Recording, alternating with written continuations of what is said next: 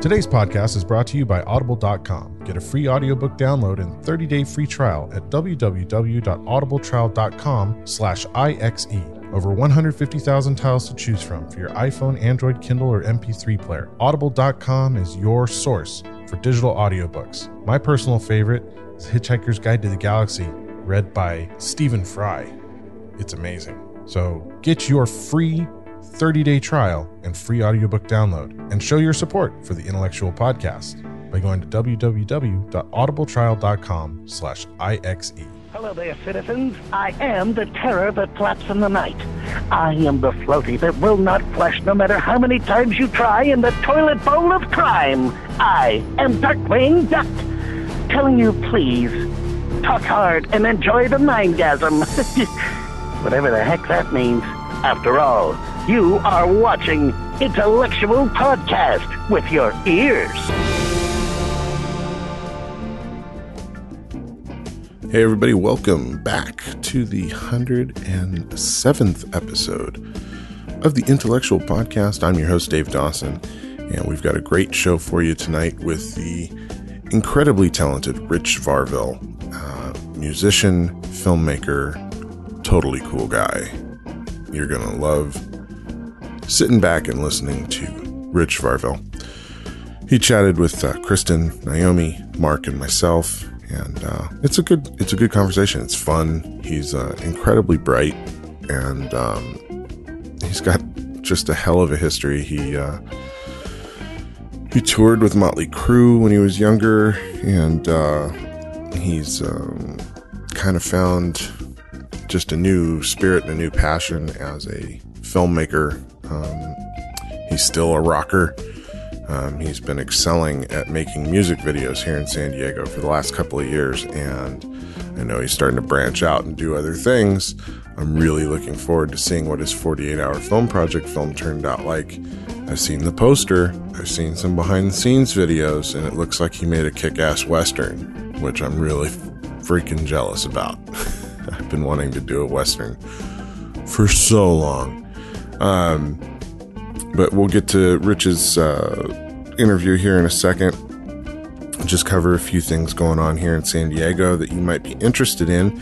Uh, don't forget, um, last night was the first of what will be six months of Tuesday night music mixers, music and film mixers uh, that the Film Consortium San Diego is putting on at the Whistle Stop Bar. So, the first Tuesday night of every month from here to December uh, will be a music and film mixer at the Whistle Stop Bar. So make sure you check it out. It's a chance for you to meet musicians who would like to help out making music for movies.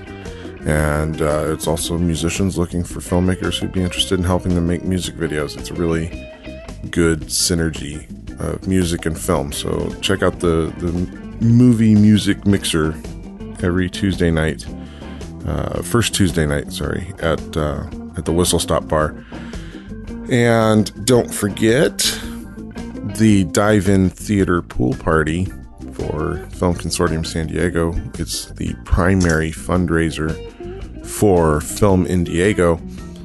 It is just, gosh, end of next week. It's, I mean, it's literally right around the corner. Um, you can get your tickets online at igg.me slash at that's at slash film in Diego. Um, that's igg.me slash at slash film in Diego. Uh, tickets are as cheap as 15 bucks to get in. There's still a few of the $15 tickets left. Uh, there's a lot of different packages available as well that include tickets. Um, make sure you check out all the perks um, because the ticket sales are going through the Indiegogo uh, campaign page and every ticket you buy goes towards funding Film in Diego. We've already managed to. I, am speaking in the we format because I actually work for Film Consortium now. Um, but we uh, we've already funded one full episode of the show. Uh, we're very close to funding a second episode, and nowhere near the number of people who said yes, they're going on the Facebook page has actually contributed to the campaign yet by buying their ticket. If all of you get in there and start buying tickets, we should be able to fund another two episodes, I think, entirely off of ticket sales alone. Um, and that would put us halfway through the uh, season, um, funding wise. So go to igg.me slash at slash film in Diego and get on board. Come to the Dive-In Theater pool party. You're going to love it. It's fantastic. It's at the Lafayette Hotel, which is beautiful and historic, and it's right there um, in the middle of everything down in San Diego area. And um, it's going to be a really good time. We're going to swim, we're going to lounge, we're going to have a screen set up, and we're going to be playing movies. Uh, not all the same movies you've seen before. We're going to play some new stuff. We're going to have a good time. So come, uh, come check it out.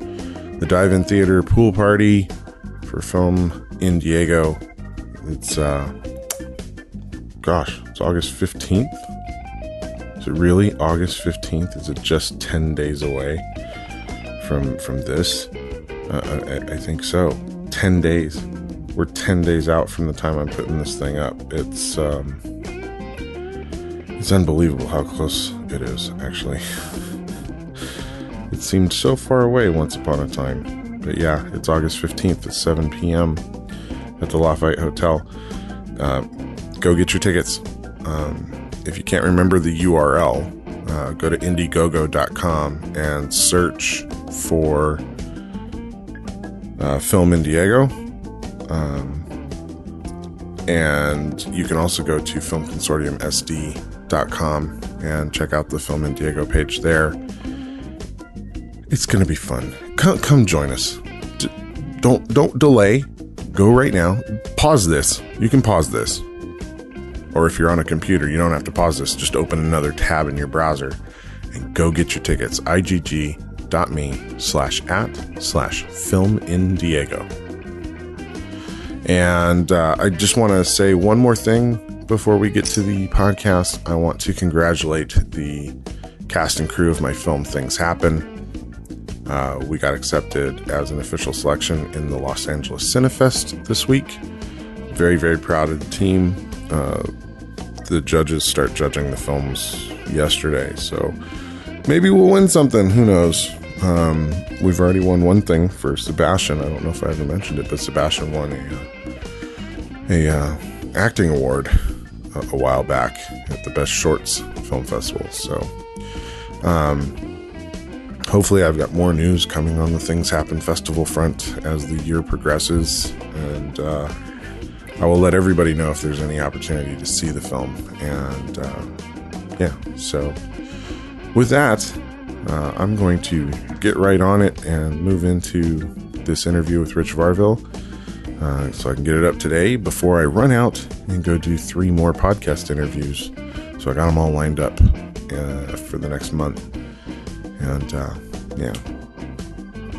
Anyway, here, here he is, Rich Varville, on the 107th episode of the Intellexual Podcast. Talk hard and enjoy the mindgasm. The Intellexual Podcast starts now. Okay. So, cool. All right. So we're sitting here with Rich Varville.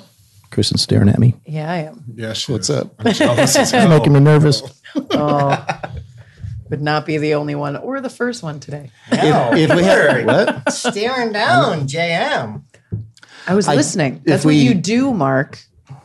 I saw you staring. That's down. not what he does, right? Uh, you you would have realized if you weren't looking on your phone.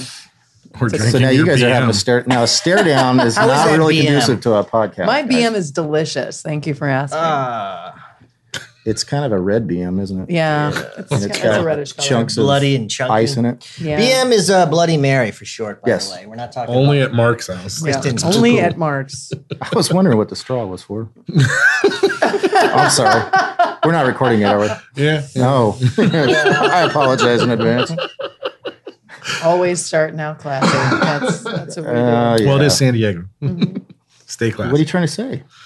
Just that we're classy. We start off, I I noticed. wasn't pulling San Diego into it. I'm sitting across from Mark Atkinson. That's all. I and then Stay we, unclassy, we, San we, Diego. built it up like the the one that we did with Eddie Lane. You know Eddie Lane? Yeah.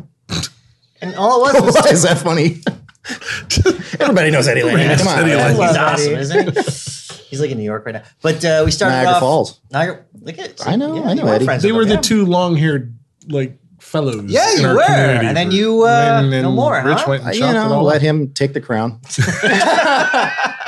You had a pretty epic mane though when I met you. Yeah. I almost didn't Yes. recognize you for a second. Right, right, and yeah, and And you chopped it off right f- at the music mixer, right? nah, I don't know. Yeah, it was Right uh, late. March. Because I remember me and Eddie months ago. Lane talked about it. We're Yeah. like, No, remember Would you do we that, were, Eddie we were Lane? at the Pitch Maybe. Fest. Remember we were David and I were ho- hosting the, uh, Yeah. Yeah, music. the music mixer. Is that Yeah. what you called it? That's what Oh, I'm okay. talking. Yeah, yeah. Yeah, Okay. and Pitch Yep, yep, Fest, yep. yes. That's Yeah. exactly. Yeah, I felt right. very naked. And I'm like, Yeah. he looks familiar. Yeah, yeah, like But who's this guy? uh, it's like crashing our party. how long Like, he did doesn't you look have like the his long doll. locks for? Oh, I, I'd only been growing that out for like four years. Four years. Okay, that's not. I, you know, I cut it and I grow it out and I cut it and I grow it out. Yeah. So yeah. Yeah, so I do the same yourself. thing, but I don't let it grow that long. yeah, eh, you know what? It, it was I was doing a tribute band at the time for uh, Alice in Chains, and I was growing it out for that Oh, instead of wearing a wig. I didn't want to wear a wig. I was lame. And as soon as I grew it out long enough, we stopped doing it. So, It's like that was a waste. Whoops. It's like four years, man. literally Time to go outgrew. That's Separate dedication, cuts. though, right? Like Yeah. being focused for four years on one thing. Yeah. No, it's kind of like Samson, you know. For years, and like I got to have my power, my strength is long hair. I've always had long hair since I was like 14 years old, 13 years old. I can only ever get it down to about my shoulders, and everybody's like, "For God's sake, cut your hair!" And I just get tired. That's the worst though. When it gets to your shoulder, you gotta let it keep going and keep going, and once it because it does weird shit when it's at your shoulder. And, every- and my wife hated it. She hates it. I mean, I could get kind of personal about why she hated it, but you know, Go on. yeah. Could be an intellectual exclusive. Your hair, yeah, never mind. Okay. Um, I'm sure she sounds exactly like that. Yes, by the way. what, what were you yes. not trimming? yes, my hair was very long.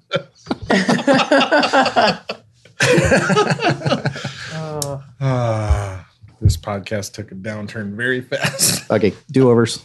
It's like a mulligan, right? Bring it up. Well, it's kind of like golf. We're drinking Bloody Marys, so you know. Right. Yeah. Anyway, not exactly. right. Uh, so anyway, Yes. Okay. so you you have a very long, rich music history that I I, I wanted to make sure we tapped into. Okay. on the course of this this show. Okay. She's like, she keeps giving me that look. All I know she's. I wish She have she a looked at me camera on her way. right now. Just a camera on I'm just the whole time. Yeah, Just you do look enamored. Yeah, like big old googly it's like eyes. staring me down. Yeah, Dave knows what I'm talking about. Yeah. I'm interested in what he's saying. I know. So I can am I, but I can look at this Bloody Mary and still hear him. See? Okay, so go ahead. dude. So when did you start playing music? Oh God, when I was about seven or eight years old. Whoa. I always liked playing music. Actually, I come from a musical family. Uh, my mom would always play like weird instruments around the house, these different stringed instruments, and she's very artistic and creative, and she's gone on to do art and sculptures and all kinds of stuff. So I think I learned it from her. My sister actually played uh, was a phenomenal pianist and wrote musicals for RCA back when RCA and, and she toured Africa and like all over. So she was very musical. Um, and so I always started. I started off like jazz and uh, like trombone and trumpet and different instruments like that. And then- Cool instruments. yeah, brass, not Oh, like yeah. clarinet or piccolo or. But anyway, so I never played the, the I flute. played the flute. Okay, That's why. I think every guy's played the flute. yeah, not every guy there, Mark. Um, The skin flute. Mark's got the piccolo. see, keep it keep it unclassy there. Yeah. you, you tried to go literal and I went Yeah. I went right to the So then I, that kind of progressed to drums, you know, that, you know, and you That's get what all I wanted to play. aggressive drums. and just Yeah. pounding on stuff, you know. And uh, and then about I was about 14, 13 or 14, I started playing guitar. And that was the first thing I was like, wow, okay, I can kind of do anything with this. It's like limitless. You can do so many sounds and you know, write so many songs and and that was kind of it. And um, I just did that for years and years and years and and uh, eventually started singing because I got sick of trying to find singers in rock music. Like, forget about it. These guys' heads that couldn't get through the door. a lot of We flakes. call it Oh, gosh, LSD, yeah. lead singer disease. Oh, all right. It's just so Nice. bad. Seriously. Yeah. Huh, that's So, interesting. and you know, it's funny Rampant. because uh, after I started singing for a year or two, I developed LSD. really? Oh yeah, yeah, yeah. You kinda have to playing have it clubs. to be it's like the oh, front the air man, conditioning's on. Like turn this air conditioning off. I can't sing, and my throat's drying out. And no, I need to have the girls in front of me because I'm the sing. No, you know, it's just yeah. I mean, you kind of it's yeah, it's powerful. It's a powerful Yeah. thing. It's very cool. No, it's Rock and roll. I don't- Power of the spotlight. That's, I mean, th- it's hard because you have that one side of you that's saying, you know, well, am I attractive enough? Am I talented enough? And then you have the opposite side of you saying, like, I am I'm great, I can do this. You have this constant battle. I being do? an artist. I know I do. Yeah. Are you the voice in my head? I am. I'm That's the why very she's looking at sexy you like voice in that. your head. I'm gra- I'm glad the voice in my head is so good looking. You know, I mean, it's, Tia Leone, good voice. in you your know, head. Mark could be my voice in my head. Yeah, you don't want my voice in your head. oh my uh, gosh. Can you imagine? No. No, I, I know what you're saying. Yeah, I mean, it's when it comes to music and performing on stage, and I, I imagine I don't really act. I mean, I I have, but I'm I don't consider my act. I'm a horrible actor, but I can imagine they're very similar. Being on stage, you know, being in a band, a front person singing and talking to the crowd, it's a similar similar thing, and it's ego driven. Yeah, you want to be hmm. loved, you want to be accepted for what you create and your art, and you know, I close that It's for you? not as it's not as loud in the in the actual I- I'm recording sure. as it seems to us sitting here. big 747 going over. It went As right, long as it doesn't get like right really, really outside loud. The house. It You was go right back. outside. I go back and listen to these episodes, and people are like, "Oh, we're, we're, we're like yours when we were outside of Yeah. Balboa Park." I'm like, oh, "That's the plane. I'm really, I'm, I'm apologizing for it. You can't hear it at all." yeah, I can't hear it. Every- So you gotta add the sound like- effect in there later. Like, what are you? What what the hell are you So talking just about? add a little sound effect in there, do a little foley, and it'll be it'll be all good. People are like, oh, I get it now. Okay, there is a plane. A little foley. The plane There's a be mailman plane. That's how he delivers mail. Yeah. So you know, getting back to what you were saying, I yeah, it's definitely a little ego. Um, I I never really felt it. I mean, I, when I was 18, we were uh, the band I was in was signed to MCA, and they we actually got like limo rides to breakfast, and then they threw all kinds of money into us, and we kind of got a big head then. And MCA, you know, for people that know, it was a horrible record company, and they fell apart. It was it was hor- horrible for for they- rock music because yeah. they wasted money on limos. It was breakfast. just yeah, no, it wasn't, it wasn't so much that, but they were they just they just didn't get it, and they collapsed after a few years. I mean, they were around for a long time, but in the '90s, they just anyway. Um, so I kind of got a taste of like a little success early on, and it. And I just went, oh, this is kind of silly, you know, being all big headed about stuff. That's just dumb. But I was 18; it was it was fun. Right. And then you know, after that, I was just I just loved the art of creating music, you know, and that was that's the power of it. You know, the the uh, I remember several years ago I was in, I was doing a show in Las Vegas, and I distinctly remember this.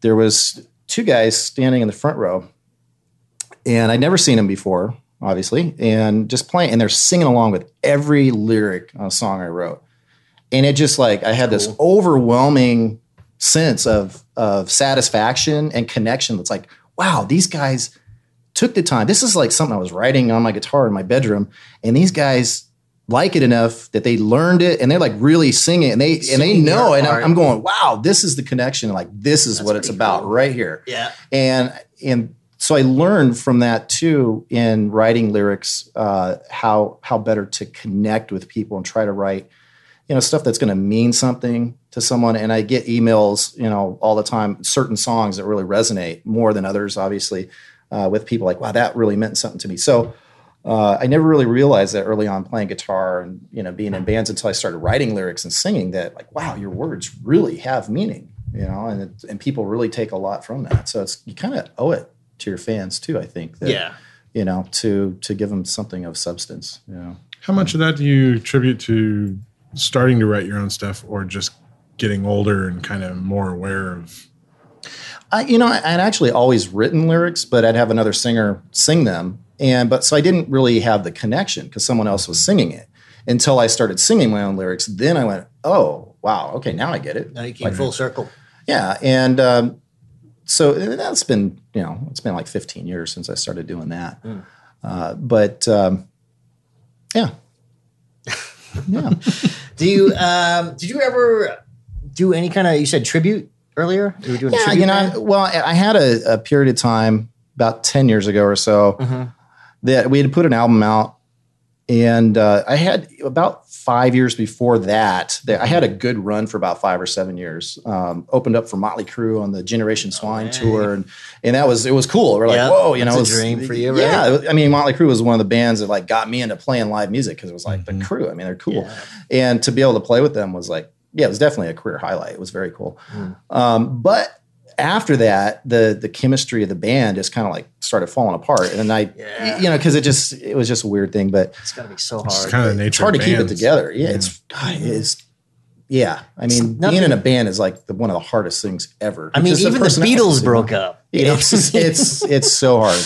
I mean, to have an understanding of each other and, and mutual respect, and you know, let alone if anyone has drug or alcohol problems Mm-hmm. or other mental, and everyone that's a musician is mental. You know, I mean, it's it's just Probably it's right. part of the territory. It's Yeah. we're, we're difficult people, Mm-hmm. um, Well, and it's so easy on the road because everybody wants to buy you a drink. Everybody wants to yeah, keep no, the and it's- party going. You know for what? It's funny because I never got into drugs. Um, I hardly, I don't drink much, and I. I always try to stay focused on the craft. But it's very easy to fall into that. Mm-hmm. You know, people are throwing stuff at you, and and uh, Because you I was a roadie for yeah. a long time. Yeah, so it's. I remember it's- watching it. It's around everywhere. Yeah, Yeah, everywhere you turn, somebody's handing stuff over. absolutely. Oh yeah, I mean, it's funny because that. Uh, yeah, I'm not going to go there. I had a, I had a. I had a crew story, but okay, our drum tech. Okay, I'll tell you, our drum tech, who will remain nameless, but I'll I'll send this podcast to him so he can relive the story. Uh, we were at some theater, and uh, in the back room, the green room, there's a like a utility closet off of that. I'm like, I'm lost, and I'm like mm. Spinal Tap wandering around, going, okay, I'm looking for, I'm looking to get out of there or something. I open the door, and there's our drum tech with his pants down around his ankle, and some girl snorting a line of coke off of his junk, and I'm going, Oh wow! I just went, that's rock and roll. That man." is rock and roll. I was okay, say that's uh, yeah, I'll that's see one ya." way to do it. he just looks over and he's like, "What's up, dude?" Okay. You want you want a bump? Yeah, no, that's okay. I'll pass. Uh, but yeah, no, it's you know crazy rock and roll lifestyle. But I, I tried not to get too caught up in that. You know, I was always trying to be. Fo- I was always the business guy too. you know? Oh, really? Yeah. Always trying to keep things together, and it's yeah, you know, I got so a friend tough. like that too, and he's in a band. But his thing is, he's in a, and I love the guy, but I mean, he's in a Sublime tribute band, Mm-hmm. and it's they're called Badfish, and they're fucking huge. guys made so much money off of it, and and, and I went to high school with him, and you know, I, I was a roommate with him for a while in college, but um, very cheap guy. But it's just, uh, it's amazing how much success. I don't even want to get into the whole battery for the remote control thing. But anyways, it's, it's just amazing how much uh, it- it- how much success he's had, but only because he's incredibly intelligent. He doesn't. He's got music talent, sure, but he's just a smart businessman who's excellent at chess. He was ranked nationally when he was in junior high. He's like Will Hunting, you know what I mean? He's got an engineering degree that he'll probably never use because he just puts all of that into the business. And like he, you know, he's got a wife and kids now, and doesn't really drink anymore because he's boom business. Yeah, guy. it's most musicians Yeah. that escapes them. That it is a business. You need Mm-hmm. to educate yourself on how it works. Mm-hmm. If you don't, you're just going to fall by the wayside. I mean, it's you know, I I- think I think a lot of artists have that problem, not not Yeah. just the musicians. Yeah. Ac- actors, you see it all the time with actors too. I mean, yeah, I mean, they, they don't fully accept that this is a business. You know, Yeah. I mean, yeah, it's our art. We love doing it. But at the same time, if you're selling a product, you know, it is a business, you know, Mm-hmm. and you need to follow the business guidelines, you know, to, if you want to have any kind of success. you Yeah, know, you hear you hear a lot of actors say, "Well, I got an agent, but they, they haven't they haven't pushed me for anything. They haven't gotten me anything." It's like, Yeah. well, when was the last time you called them? When's the last time they did anything? Well- I've seen so many exactly. actors Yeah. that will have an agent. Now they're going to do everything for me. No, right. That's not the and case. I, I was definitely guilty of both of what they just said. I mean, it's different. It's not like uh, Ari and uh, you watch Entourage. It's not like that. You don't really call your agents, be like, "Hey, send me out." But yeah, I should have. There's been years that went by. I should have been more proactive. Yeah, sure. And the consortium kind of Telling of them the things you're doing. Yes, Yeah. yeah. It's a lot easier. They want to know that you're busy, that you're active. Yeah. Yeah, that's Yeah. huge. And yeah. I mean, if you probably agree, considering you've been, you know, self-employed since you were so young, if Dude, you're that's working amazing. for yourself, you're more driven to your success. Oh, sure. I I stopped Well, nine to because five you're, thing. it's your responsibility. Mm-hmm. Absolutely. that's true. Yeah. You don't have a choice anymore. Right. You can't fail because you only want to go up. Well, So- you, you, you do have a lot of failures along the way, and you learn from them. You try not to make the same Yeah. mistakes, but yeah, I mean, the biggest part is educating yourself so you don't. Successful fa- like falls along the way. I would say No one succeeds bumps. without having failures Absolutely along the way. not. I- you know, I no one does everything agree. perfect all along. You know, it's just- Absolutely. That's I where you learn to succeed. yeah, The most well, my, my father people- said you have to fail, yeah.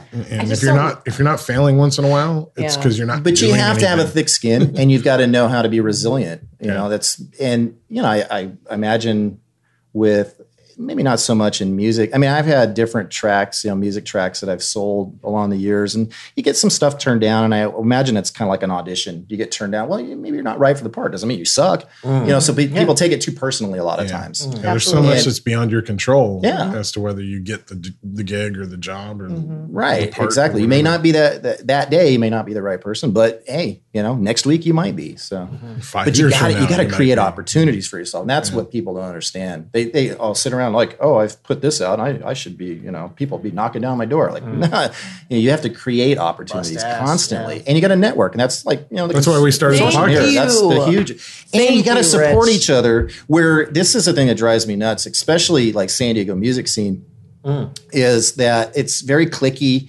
Uh, the I used to promote shows and I'd bring bands together and, and what happens is you get certain bands that'll show up, they'll do like eight o'clock slot or nine o'clock slot, and they'll bring their 10, 20 friends, whatever. And as soon as they're done, they just bail. Like, oh yeah, we took everybody with us. Like, okay, you know what? I'm never working with you guys again, you know, because for one, you only brought 10 or 20 people. But I believe in creating community and these bands that work together and support each other because if you treat it like a competition, you're going to fail.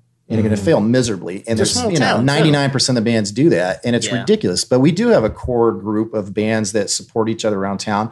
And, you know, if you look at your iPod collection, you know, do you have, is the only thing in there one band? You only listen to one band? No, you could listen to all kinds of music. You know, there's plenty of room for music and, Yeah. and to share and create community. That's, that's the biggest thing. And that's one of the things, you know, in the last couple of years since I've known like with you guys with the the uh, film consortium too is that the community and supporting each other it's a little Mm-hmm. different i think because in this community uh, you, there, it's more individualized Yeah. and people you know will work you know different projects together and mm-hmm. it's kind of out of necessity you know but in bands you're kind of a band you're like a gang you know and you, you know you, you got different colors and this you know it's just kind of mm-hmm. silly Well, and, and you also have the the groupies in music that you don't really have in our film community, mm. where where Speak you get a, yourself, a group Dave. where you get a group of fans that Okay. that really do obsess on a particular band and will Yeah. only go and listen to that band. Oh, sure. they leave and sure you know it's just it's, it's a there's a there's they're very Yeah, similar, but yeah, they're but I, not quite yeah, the same. I'm talking more the business end with musicians in supporting each other in the community of and how you can make a community grow. And that's like mm-hmm. Seattle was so huge for so many years because they supported each other. Oh, in like it the wasn't like a- yeah, it wasn't a or- competition, and they supported each other, and and it thrived. You know, and San Diego, San Diego does have a, a, a pretty good music scene and, and has, but um, a- at least within the rock band, you know, portion of it. I, I can't really speak to some of the other genres, but you know, from my experience with rock music, it's yeah, it's kind of like that. It's a little bit of a competition. Yeah, I, I'm originally from the stand-up world, and you want to talk about competition? Oh, I imagine. It's fucking terrible. I originally, you know, I got out of it because I just I didn't love it. So I'm like, hey, if I don't love it, eh, you know. But uh, oh my god, imagine that's tough. some of the worst people in the entertainment industry are definitely comedians. I wonder how much of that people. mentality comes from the fact that like to make a film, you've got like 40, 50 people Yeah. working on your Oh, movie. that's huge. Yeah, Mm-hmm. collaborative. To make music as a band, there's five, six of you, maybe Or one. Yeah. or one. or two. And to be a stand-up comic, you're one guy. One guy. Yeah, yeah. And Yeah. it just really Very affects the the culture of that Sure. community. It's terrible. Yeah. That's Unless you're part of a comedy troupe. Oh yeah, but that's di- yeah, Yeah, improv that'd is yeah totally different. different. Which which But I know you're went to saying improv. improv. Yeah, from I, I think that's a tough. See, I've done shows where I uh, just an acoustic guitar and I sit up there, and it's nerve wracking. Man, 'Cause I'm used to like a wall of sound, you know. I'm Mm-hmm. just raw, you know, Marshall's blaring, and it's it, you know, it's it's that thing. But one you're sitting up there like guitar. you know, and they're like I'm hearing forks drop and people talk. I'm like, yeah. you should be listening to me. What are you doing? it's just horrible. you know? not entertaining you? Oh, yeah. Are you not entertained? but uh, man, yeah, it's I, I couldn't imagine. I've seen some stand up, Yeah. you know, and where I just go, wow, that's I got tremendous respect for those guys because that has got to be. I can really never tough. stand up. when it's bad. People are just scrutinizing you too. It's Yeah, pretty I mean, you're nerve-wracking. bombing. can You're heckle you. bombing. They're not going to heckle you if you're playing the guitar. They're going to be like, "You suck. You're not funny." Yeah, you know. Yeah, I mean, depending on where, I mean, I I was doing stand up. I was hosting stand up nights Hmm. too in Chicago too. And same thing. I've had friends in you know the music world. My half brother's a DJ, and um, my half my friends are musicians, and the other half are are you know other kinds of artists. And they had the same you know kind of situations and hurdles you've gone through. But it's the same when it comes down to an art form. Yeah, it's it's either you against people or you against yourself, or a community together. And I think you're absolutely right when you're talking about having everyone work together as a whole. Mm-hmm. I've seen it work both ways. Mm-hmm. I've seen the comedy world rip each other apart, Yeah. and I've seen the music world rip each other apart. But I've seen it too, even in a big i mean, Chicago is a big city, but when you get people together that actually care about what they're doing and they want to create something, it's magic. So, I mean, if they can, we can do that here in San Diego more. magic. Ugh, I would love to see that. Mm-hmm. I really would. Because it really does work. And even though it is a business, it's mm-hmm. still an art form. And I oh, think sure. that's where we see the difference. you Oh, it's yeah, that's So we really can use that to our difficult. advantage. Any any yeah, Positive way. any art form and crossed with business is yeah, it's a recipe for disaster. Mm-hmm. Yeah. but, but we love doing it. So yeah, mm-hmm. And let me ask you this, coming from the music world, Mm-hmm. because that's the most cha- like in my lifetime, we went from I think cassettes when I was a little boy, and then the CDs, and now there's nothing tangible. It's all digital. Uh, no one gets albums anymore. right. No industry in entertainment has changed as much as music in the last, we'll say, 15 years. Well, I mean, a lot of the technology businesses, but yeah, the Yeah. uh, yeah, especially music, sure. But live music is probably. It's it's I don't know what's the word I'm looking for. Well, sucks. recession proof. It's no, no, not necessarily. No, I- it sucks. It, yeah, I mean, because live music years ago used to be uh, so much more exciting. Yeah. it, it depends. It, it, a lot of that's geographic too. I mean, Okay. in San Diego, live music is is really difficult. Is I mean, it past its peak? um, well, I don't know if it's past its peak, but it's difficult in San Diego and a lot of the coastal cities because there's so many other things to do. So you're you're tr- you're really vying for a lot, you know, a little we chunk of the market with the share, and it's it- It's hard to yeah, get people to come out to 'cause There's so many things to do. Like I- I've played shows. I remember like 29 Palms, where it's a little town out in the middle Palm of nowhere. Springs, yeah. No, yeah, like way up there, and we're just going, oh man, this guy's gonna Everybody suck. in town It's like comes 500 Everybody people. goes. Are like, wow, how'd this happen? You know, in this awesome. little club. Yeah. That's amazing. And I played little little towns here and there, and because there's nothing else to do, and you man, you really you're appreciated. You know, you feel good because man, everyone's coming out, and it's a great vibe. In a Yeah. big town, though, man, it's it's tough to be a little fish in the big town. Yeah. Definitely, and San Diego especially because there's so many things to do, uh, and and people, you know, I mean, the internet age too. People, you know, like, oh, just watching on you know online. Yeah. they're, it's they're not real inclined to get out. Well, that's know? true. I mean, even you know, I don't want to go back to comedy, but I guess I have to. Uh, if if there's a good comedian in town, like, oh, let's go see him. Like, I'd invite a couple of my friends. I'd be like, we can see him on YouTube. Yeah, I'm like, exactly. Come on, really? Yeah, I think the live experience has really escaped a lot that. of people. Yeah. It's it's sad, but you know, at the same time, like the venues uh, years ago used to have like great light shows, and it's like it was Uh-huh. fun to go, and and the music, you know, I mean, I, I was like '80s guy, you know, and it was Yeah. like wow, you know, like, it was like huge. And what happened, like in the '90s, like country music started getting big because you had like uh, Yeah, Mutt Lange, you know, started producing. He produced Def Leppard in the '80s, and then he went to producing country artists in the Mm-hmm. '90s. And country music in the '90s What has was like rock music sucks? with a twangy voice. But you know, like like a Garth Brooks, Just like s- fireworks and pyrotechnics and smashing guitars on stage. It was he was a rock show. Yeah. But that's what people wanted to see. It's exciting. You go to see a show, you know, and you know, no knock on Pearl Jam, but I mean, they're fucking boring. They just stand around. They're a great band, but I mean, it's like that's boring. You know, a bunch of guys in flannel shirts. You know, you know, staring. You know, walking in circles on stage. It's boring. You know, and in the '90s, a lot of the '90s bands, you know, it just kind of ruined live music. I thought The And- '90s bands, really? I really think so, yeah, Huh, because uh, during that era, I mean, it was there was a there was a, a steady decline, let's say, Sure. Uh, wasn't as exciting, but that's why uh, you know country music started getting huge in the '90s. Hmm. Out started Because nobody wanted to go watch the grunge bands play live. Right, it's like I could just listen to their their CD and it's fine, you know. But um, you go to a live show, I mean, you, you still like look at Alice Cooper and Motley Crue, you know, still Yeah. going. Their shows are like they're I fun. love Crew I took my 13 year old last last year to tour. crew, and it was just like he's Yeah. like, "Holy shit, this is so awesome!" You know, like yeah, it's a rock show, man. It's not, you know, And I it's saw Alice. Cooper in Dallas in '96. Mhm. It was one of the best shows I ever attended. Like he was amazing. yeah, and it's just because it's like fun. Is there's theatrics, and you're like, Mhm. wow, this it's like that's a rock show, and, and Well, you just he's a he's a like wicked smart businessman. Yeah. Oh, yeah. Like he he Brilliant, figured out yeah. his niche and just excelled at it. Yeah. I tell you, who's a fantastic band to see live is Rammstein. Oh, I've been wanting to see them for oh years. my god, they're amazing. That's what I but, heard. uh, Everybody- you don't even have to understand their music, and their music's like really wacko. I mean, it's Yeah. if you you translate some of their lyrics, and you're like, okay, Just the these guys stuff are they out have there. on stage. Yeah. Like they're like Such a guns, Well, they have, the, like, the their- the one I wanted to see, and I guess I never will, is yeah, Gwar. They're aliens Gwar, they yeah. have. Like Yeah, Dave Brockie died tubes uh, and stuff. Wait, is it- year, man. year ago. just a bunch of weird shit. Is it the same? Weird is awesome Rammstein the same thing as Gwar? Rammstein? Oh, Are they the Rammstein? Same? Like, but they have like a. I know they're not the same, but the same kind of.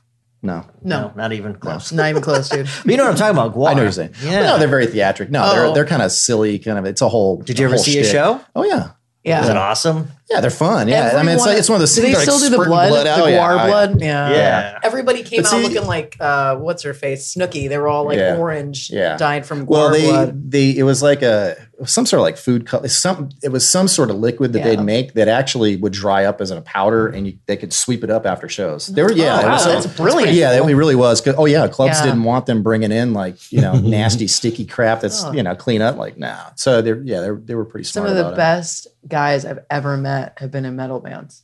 Absolute teddy bears and like Yeah. the sweetest guys I've ever met. Yeah, yeah, it's always gotten a bad rap on the, the personality side of things because, but I mean, metal fans are like some of the most loyal, real, like family oriented people. There's, Mm-hmm. Yep. it, you know, generally is a good community, you know, Mhm. like that. So, It's the Yeah. douchebags that play those romance songs on their guitar. They're a holes.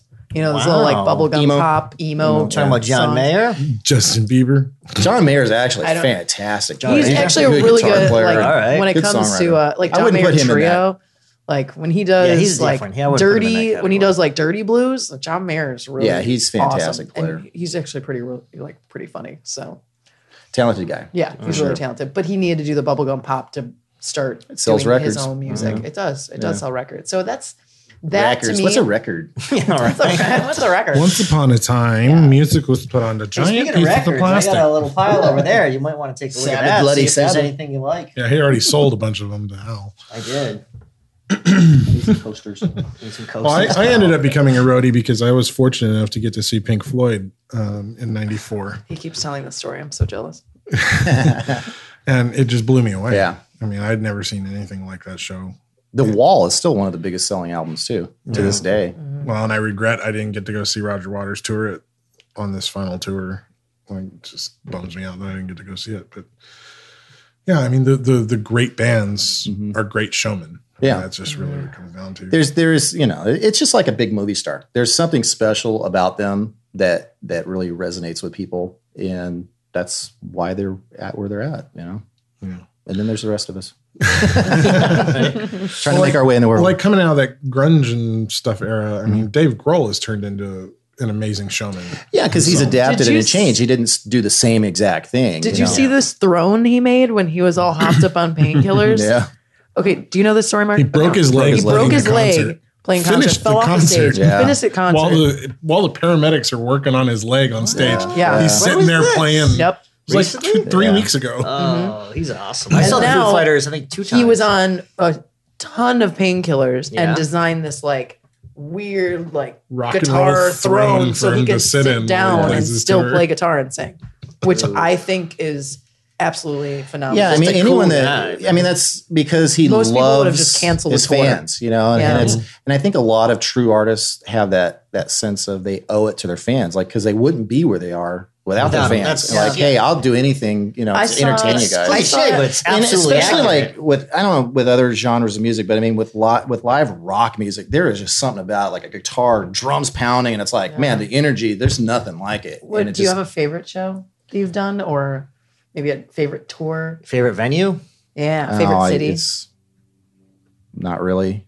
I'd say Midwest. Uh, people are a lot more passionate. You know, the Really? the bigger cities, people are a lot more. They're they're worried about. Jaded. You know, yeah, they're just like, oh, see how cool I, was gonna look say- standing over here in the corner. No, he's right. But- In Chicago, they just stand there. Yeah, They don't move. It's yeah. weird. and it's it's more of a big city. yeah, thing. it's a big city. Um, but you go to these little towns and like Midwest. Oh my God, It's people are just kick-ass. passionate, rabid, Yeah. you know, and it's it's fun. It's like cool. to Iowa, see. there's nothing And to like, do. dude, dude, you got to come stay at my house tonight, and you know, you, you know, you- and it's like, Small man, town I've stayed many a night, like you know, and they're like the coolest people, like family. Like my mom will make you dinner, dude. And I'm like, all right, cool. That's that sounds good. Home cooked meals. How old's your mom? No. yeah. They're eating like shit on the road. How old's your mom? You got a sister too? when I was bartending years ago, I had I I can't tell you how many times I've traded whiskey for like packets of oatmeal, and I'm like, that's what you're eat. Keep it. Here's more whiskey. Just uh, keep eat. You know, like I don't want that. But that's all they had. You know, when they're on the road. So Yeah. Uh, awkward silence. never an awkward. There's that awkward pause. You just went to oatmeal and it just like Look, mom, It's eating my oatmeal. Started thinking. talk about those BMs. I don't know. I started Yeah. thinking, is it instant oatmeal? And, and do they use the vodka to make it? I'm sure they did. It's just sure it's they did. instant It's vodka. Roger. just add Arnold oatmeal. Schwarzenegger oatmeal. Yeah, I guess. so wait, you have any kind of crazy stories from your your your your zenith? We'll say. Crazy stories. Yeah. And there's always stuff. I, I mean, know you got a wife and crazy to kids, me is so- well, like he's already told us a crazy Yeah, that was a pretty- No, no. I mean, like a, you know what I mean.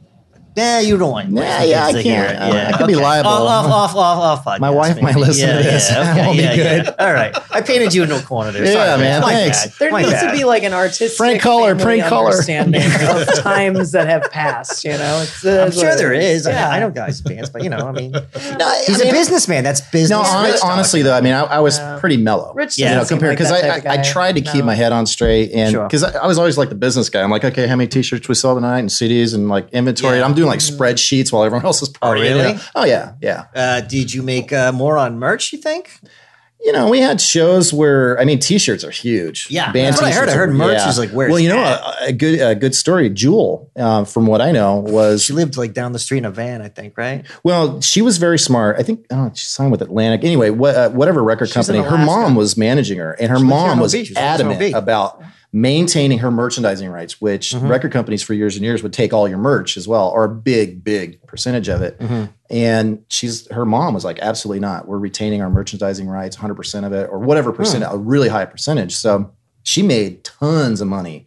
You know, if you're selling a you know a concert tee for $20 like T-shirt for oh, 25. 30, 40 bucks at least, Yeah. even you know 20 years ago, and you're and you cost you like two three bucks to produce them. I mean, you're making a lot of money. You make way more off of that than you do Mm-hmm. off of record sales. That's so crazy. And you know the the marketing genius. What we used to do with our our band shirts was every three to six months you put out a new design, a new Yeah. design, and your fans will keep buying them. Oh, that's clever. But if you have a new album out, they're only going to buy that once. Yeah. Or they're going to burn it for their friends or whatever. So T-shirts are really huge, you know, and still are. I mean, it's you know, Yeah. It's, it's a shirt. I mean, everyone needs a shirt, right?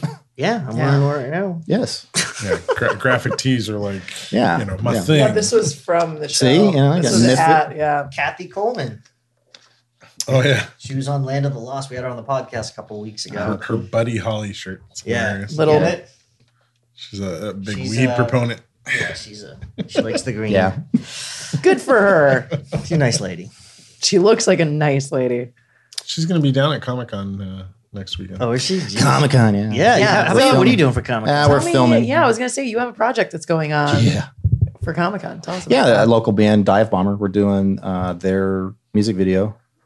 They, uh, I don't know if you've ever seen them, but the uh, Nomad, the singer, he he paints his entire body. Mm-hmm. I don't know if you've ever seen him, but it's it's pretty crazy. And and the guy, I, I'm just really admire his, uh, you know, just uh, sticking with it. You know, I mean, just you know, show after show, week after week, just painting your whole body. I mean, that's got to be rough. I mean, that's you know, dedicate yourself to it like that. But uh, yeah, we're doing a music video. They're playing a club down there on opening night of Comic Con, and we're just gonna be following him around.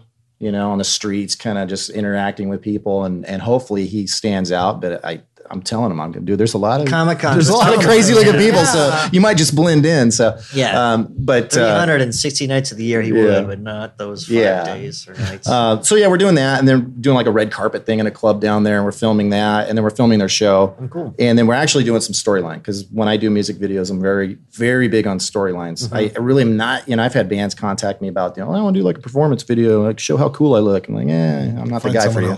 yeah, I really, I've turned like three or four bands down in just the last two months. I'm like, nah, it's not really what I want to do, or their song is just bad.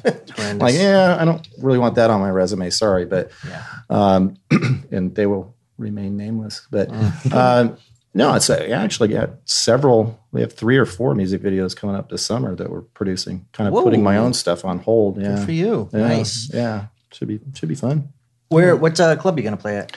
Uh, shoot- shoot, I don't even. it. It's it's downtown. It's um, I don't even know the name of it. Mm. It uh, used to be the stage. I think it's right there by Horton Uh, Plaza. Yeah, I think I know. what I you're forget talking that about. they Off of changed the name Ave. of it. Yeah, yeah. I'm not that sure. Place Oh, the big changes club? every It's called six Flux? months. Is that what you're talking about? No, Nah. Oh. no, if it's it's if it was the stage, yeah, I would. yeah. I know what you're talking It's a about. smaller venue. It's like it's it's cool for. Uh, It goes way back filming. and, yeah, yeah, it's literally yeah. a stage. has a balcony up above. People you can Mm-hmm. get up there, but turnover rate there is ridiculous, though. but we're actually doing a little bit of a storyline to that too. And we're Oh, gonna cool. we're gonna do like uh, we're gonna do kind of a cool stop motion. I'm trying to talk him into. Uh, you seen that Gotye video where he's painted up and Yes. uh, Oh, melts yes, off? yes, It's just kind of yeah, cool. We're, we're gonna kind of do a little bit of a thing like Okay. that. The song's called World of Fire, so we're gonna actually paint his body in like time lapse where it's like fire crawling up his body, Oh, but it's cool. paint. So it should look cool. Or it'll look really bad. I don't know. I mean, it's, it's one of those ideas. You You're can only go this 50-50 sounds really cool. Then you do it. Like, yeah, that's not so much. You got to do it to Yeah. see Work it works. doesn't? It's not Yeah. nice. Well, I, I was. We were actually. Ta- I was talking with uh, my partner on it, and he's like, um, "So we're going to do like stop motion on that, okay? And uh, so how long is that going to be in the video?" I said, "I don't know. You know, maybe you know, like twenty seconds or something." He goes, "Wait a minute." So if we're shooting 24 frames a second, that's like 480 photos we have to take of this guy. And I said, uh, well, maybe there's only going to be about eight seconds in it. I've done. I, I don't do stop, you know, that much stop motion. I did one video with stop down. motion, and man, it was it was seven seconds, and it took me like all day. It was It makes you really appreciate that old Peter Gabriel video. yeah, Oh, yeah. Well, anything like Or Aardvark Studios, you know, Yeah. the Wallace and Gromit and all the, the Oh, those, those, those that's guys, I mean, phenomenal. they work years on Four those years, things. like average for a film, like that's just crazy. I love you? Wallace and Gromit. Oh, yeah, oh yeah, huge fan. But um, I don't have the patience for that though. No, it takes a very specific type of filmmaker to be, Oh, yeah. be an animator. oh yeah, God, yeah. I mean, I tremendous respect for them, but man, I I can't do that. I don't have the patience for it. Hey guys, David here, interjecting this interview for just a moment to, well, try and pay the bills here at the Intellexual Podcast. Uh, help us out and go sign up for a free trial at audible.com. Get a free audiobook download and a one month chance to scope out the entire library. Just go to audibletrial.com slash IXE. That's audibletrial.com slash IXE and get access to thousands of really wonderful audiobooks at audible.com. And your free trial helps us out and it helps you out. Because let's face it, books books expand your mind. And what better way to become a better filmmaker than to expand your mind? So go to audibletrial.com slash IXE and sign up for your free trial today with Audible. And now, back to the podcast. But what we're doing is a little different, you know. So it, it should be fun. It should be cool. But we'll, you know, like I always say, it could be a total disaster too. It's worth it. We've all had those too, right? Absolutely. They're like, oh, this could be the greatest thing, and You it gotta- turns out like It's a shit. risk you take. Yeah, me and Dave did about You ten gotta- years ago. It was gotta called "What's the Vig." You gotta allow space for failure. Oh, sure. That's just all there is to it. Yeah. Well, I mean, uh, you know, as we get older, we get a little bit more proficient in what we do. You know, that that margin of failure should go down to like almost nothing. You know, but it's all preparation Or, now. or you keep it the same size, but you keep doing bigger, badder, bolder things. Yeah, you challenge Yeah. yourself, reinvent yourself. Yeah. Yeah. Depends. And, that, and that mm-hmm. sounds like a As long as you keep something learning and you keep, you know, keeping it fresh, but you're still in it, I think that's the most important part. Because Yeah. the older artists I've seen that have failure later on in life are the ones that stop growing. Yeah. And I think as an artist, Well, they think they got it figured out. exactly. That's yeah, you're kind of even, done. even as a businessman, it's always an woman, evolution. Yeah. Yeah. it's Yeah. always a process. So. Well, the thing that's great about about the arts too is you can always meet new people that will inspire you to do bigger and better things or different types of things, and maybe you know start thinking outside the box a little bit. And that that's what's so great about you know music and video and and film and all that stuff. It's just that creative outlet. You know, my main concern at this point though is just creating something of quality. You know, I want to make my mark in the world. I don't want to waste time doing something that's half-assed. You know, that's that's like my biggest fear. Put something out there because I had to, or you know, or like working with a client that just, oh, I want it this specific way. Like, well, they're the paying client, so you're gonna have to listen to them, but you don't want to lose your own artistic integrity, and you know, so it's it's a delicate balance. That's kind of where my battle emotionally is with the 48 hour film project these days Mhm. is yeah, it's cool. Everybody's making all these movies, but on the same token, it's not so cool that all these people are rushing to make a movie all Mm. the time Yeah. and then calling it like amazing. And it's not all the time. Right. Yeah. Um, so like we we we very specifically, my team in the fall decided in the spring we were going to shoot something outside of the 48, take our time, you know, multi-day shoot, Mhm. several weeks to edit, you know, really, really commit ourselves to a, a full production schedule, Right. which my team hadn't done in years because we got into this kind of 48 hour Rapid, film yeah. project, rapid, rapid refresh Right, kind of right. mentality. And it took us, it was a Herculean effort to Yeah. like decide to step out of that again and go back to doing Hercules, things with time. Yeah. I mean, you got to. it was good for us. Yeah. for Sometimes you do have to take a big step back. You know, I do that all the time. You have to reevaluate. like, like weekly, reevaluate. Hold on, Rich. Yeah, I started something this week. Maybe I shouldn't have. No. uh, yeah, that's yeah. So you said the forty-eight hour. Yeah, that's this is gonna be Yeah, my first you're time doing it, huh? Yeah, good for you. Yeah, I don't know. No. I don't know if it's gonna be good for me. It's probably gonna Love be, it or hate it, you're gonna do the risk it, and just then talking you're about, gonna have you a story about it. Yeah. Oh yeah. Exactly. No, I'm, I'm actually I'm looking forward to it. I think the thing for me because like with all the music videos I do, I'm very I like to be cinematic. I like to be storytelling because you know mm. songs should say something, you know, and and let's create a visual, you know. And so I think this is just a natural progression. I'm hoping me, you you pull know. musical because I think you'd do like the badass musical. I think that would be the worst. God, I think that would be Yeah? the worst. Yeah, because that's like too close to home. I spend too much. I spend a lot of time on production, though. I mean, Yeah. you know, I just mixed an album this this past year uh, that we spent months and months on. You know, sort of perfecting it, and making it sound so good, and you know, and that's the way I'm with my own stuff. I'll spend a couple months, you know, working on a song, and so I uh, that's that's my biggest fear is like It is- drawing it is- musical. It is I going to just be like, very Yeah, curious to you're hear gonna- how your 48 Yeah, you're gonna be goes. Oh, I challenged, know, my friend. know. Well, because, actually, because it is a test. It is, it is a test in being able to say, "Good enough." Yeah. Oh, I know, and that's that's my Gotta move on. That's It's gotta be I so have that's the hardest thing for me That's is saying, so okay, it's good enough. Like, wow, that's I don't think those words ever come out of my mouth, you know, because yeah, but you know, I kind of I understand. Hey, good enough's going to be you know as good as it's going to get, but you know, I I have a I you know for the last fifteen years, I've always I want to put out something of quality every time. I don't want to ever put anything out half-assed. So that's like this. This is really stepping out of the box for me. I mean, mm-hmm. big time. So yeah, I'm looking forward to it. But I have a good team. You know, I've got mm-hmm. you know the core group of people I've known for years. That you know, we all mm-hmm. work really well, and they understand. Hey, it's it's not you know there's not a whole bunch of chefs in the kitchen. You know, Yeah. it's everyone kind of knows their place, and and we work really well together. And I you know I've got I don't I'm not real bossy. You know, and that's that's one of the biggest things. But I'm very focused, and so a lot of times people get take me wrong. You know, because I'm so I'm focused on things. And yeah, I mean, it- you can appreciate that, but it's you have to have people around you that understand that. Like, no, he's in his element and he's focused, and you know, and I'll come up with crazy ideas all the time. You know, the and band members just look at me like, dude, that's horrible. That's gonna be. I'm going, just trust me, trust me. And like, I don't know, man. And when it's done, they're like, holy shit. You know, like, well, okay, I get Yeah. it, I get it. We'll just let you do your thing. And like, yeah, because Yeah, I have you a gotta- vision. I, I can see it in my head. You gotta have faith in yeah the directors, but some you know there's some directors who may not be good at articulating that to the actors, Yeah. but you gotta take you know as an actor you gotta trust. Like when we worked with uh, on Soldiers of Misfortune with Jordan uh, Jordan Jacobo, he's like a comedy writer, actor, director, whatever. But like he's an awesome guy, but like I, I didn't really know what he wanted from me, but I just like listened to him. He's like, uh, uh, uh make it tighter, make it tighter. You know, it's just like okay. I'll just listen to you. You know how it's going to play out when you edit it, but right. One of the things I found with the 48 is it's helped me see where the weaknesses were in my team. Yeah, yeah. And over the course point. of several years of doing the 48, we've been able to tighten up our production hmm by figuring out where those weaknesses are, targeting them, and fixing them the next year.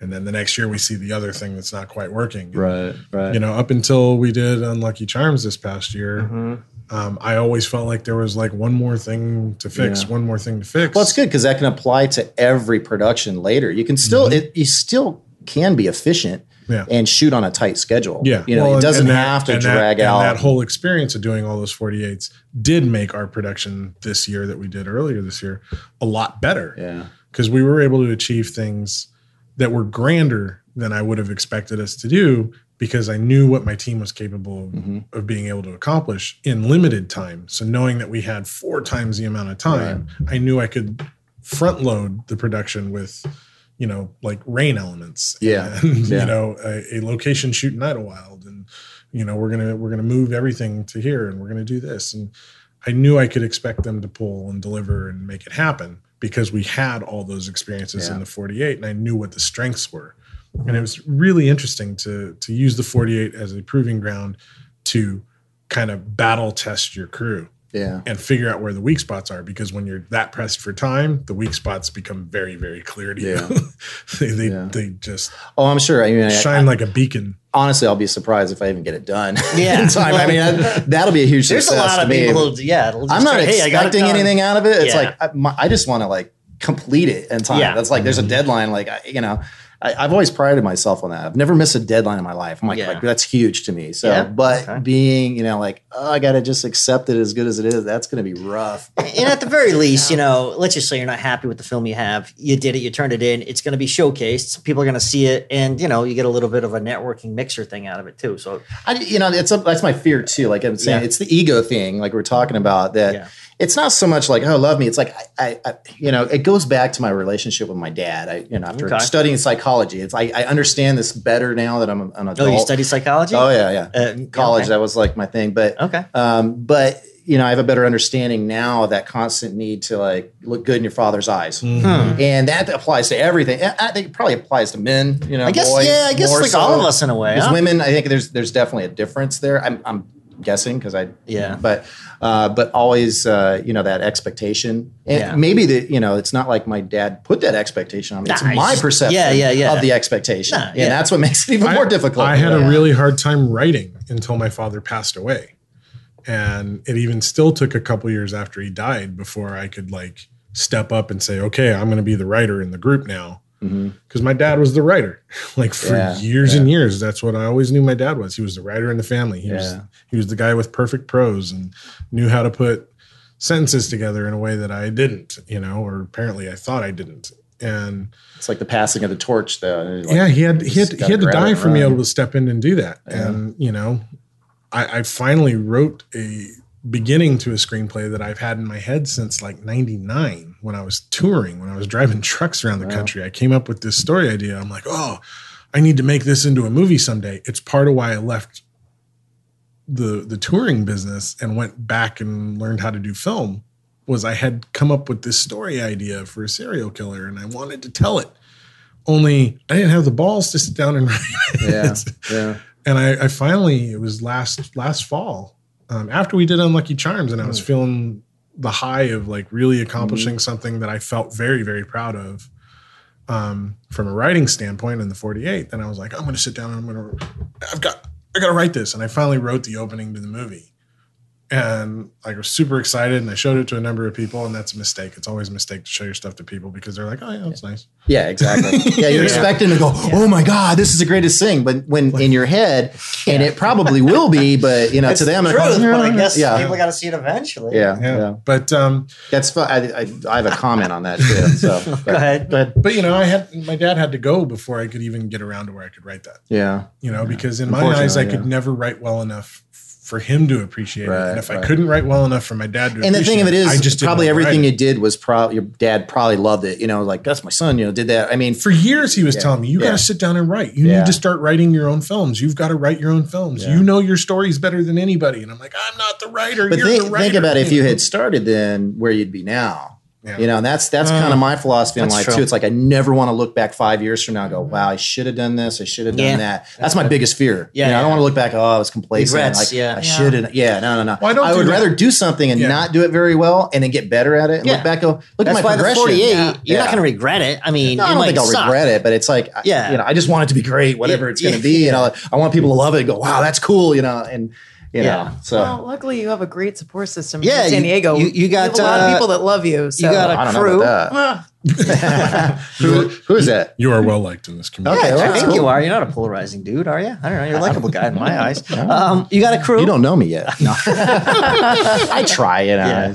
I'm just me. You know, You, you got uh, actors aligned? Yeah, I saw you had a po- thank you. You know with a shout yeah, out. you know the thing of it, I have a couple people that I've worked with, but y- what I'm gathering is I don't want to wait till last minute. You know, I'd rather just find a core group of people that kind of work together and then script the story around them That's and their what I- that's what I personalities. have and yeah, yeah, I don't want to just like, okay, we wrote this story and then like, you know, midnight Friday night, hey, I got to find some people to act this out. You know, obviously it's going to be a disaster, but um, I, I have a core group of people that I know, but it's like I just want you know putting the word out there for others. Like there might be someone that I go, oh wow, that, that you know, Hey, I'm I a new like- actor. I want to be on a team. Yeah. Or you know, I you look at some of these different actors. Like this person might work look good on screen with that person, and Mm-hmm. you don't know. I mean, these combinations and chemistry. It's it's it's hard to to see if it's going to work or not. yeah, that's true I guess I could do the 48 this year. It would just be it would be like a 12 hour festival for me though. 'cause I could only work at night. Let's do it.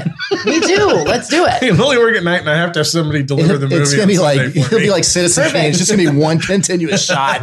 Go, Here we go. There's our film. Yep. Roll credits. just be me and Kristin working on it. We'll Yep. figure it out. Hey, it could be done. Yep. You know, I've or it could be horrible, and it doesn't matter You never it's still gonna be fun. Yeah. Oh, that's that. Yeah, that's it. But you know, like I said, we'll we'll see. It might be it might be great. It might be horrible. You know, I don't know. Some of my some of my favorite filmmaking stories do come from the 48. Yeah. because like the time that we uh, got kicked off of Anza-Borrego Desert by the park ranger, yeah, after blowing our tire as we got into the park, and Oh. he's driving by and he sees all our shit out of the car, Yeah. and a whole bunch of people waiting down the road, and he's like, "What's going on here?" Uh, And that was after we uh, blew the engine on the RV that was carrying all the gear when we got about three three miles away from our office that morning. It was like it was a morning of comical errors all Yeah. going out to Anza-Borrego that culminated in him kicking us off the park but that's yeah. That's I guess that's part of the stories, right? What was that Yeah, on? it's fun. It was uh, the Associates. Yeah, Oh. it was the naked Rob guys Days. Balls. Yeah, Rob Days balls. I was watching what was, was a McLean man Die called Hard? McLean from last no Oh. man called McLean, and uh, it, I guess it, it won last year or was one of the big winners last year. I think. Oh, okay. A man called McLean. I, was, uh, I forget who who did it, but it was just I was I was laughing because I'm watching them just like because I'm studying all these other films and seeing what people are cranking out, and and he's he's referring to the bad guy and his name was Dixon Hands, and I just kind of went. I had to hear the name like four times. I'm like Dixon Hands, Dixon Hands. I'm just going, oh my god, how did I not catch that the first four times? I was like, oh, that's brilliant, that's funny, you know. So I was just, you know, some of the clever writing, you know, there's on, on such short, ones note, yeah, yeah. Yeah, yeah, there's a few I've seen that I was just like, wow, that's really good. I've, I've watched some of the winners. I try to go to the top, you know, I'm like, Yeah. here's the competition here, you know. But no, some of the like international winners and some of those it's like, wow, these are really good. I mean, Mm-hmm. crank this out in two days, like, wow, this is, you know, it's pretty good. But you know, I just hope I can get it done. Yeah. you know. so yeah. Well, it's it, it's interesting when you go to the 48 to see kind of how wide ranging the quality of the movies are. Yeah. And, uh, Some of them are. some of them are very hard to sit through, Fucking and some of them you watch and you just Yeah. go, "What the? How the Yeah, fuck yeah. did they do that?" Yeah. Yeah, it is weird. It is polarizing like- like, that. Yeah, Some I of them are like, they It's amazing must live Like, in a they studio must in have started LA. this one last year. and then the other ones are like, they must have went through a 30 pack. But then, but then when you go through multiple years of it, you start to see the same teams, and Hmm. you start to see the team that made a movie that you just couldn't sit through two years later making a movie that you go, good. "Wow, it's brilliant." yeah, yeah. and it's fun to watch them progress. Yeah. And, and I've mentioned it a few times because I've been doing the 48 in San Diego since 2007. I've seen a lot of teams come and go, and I've watched that progression of quality in San Diego year after year after year just increase, increase, increase. And, Right. the, and the bad movies that we get now oftentimes are still better than some of the best movies from my first year that Yeah, I, I did. yeah. And it's really interesting to see. I yeah, I hope ours is just like good enough. What, what, You know, uh, what I just genre want to would you embarrass want? myself. What's that? What genre would you want? oh, I don't know.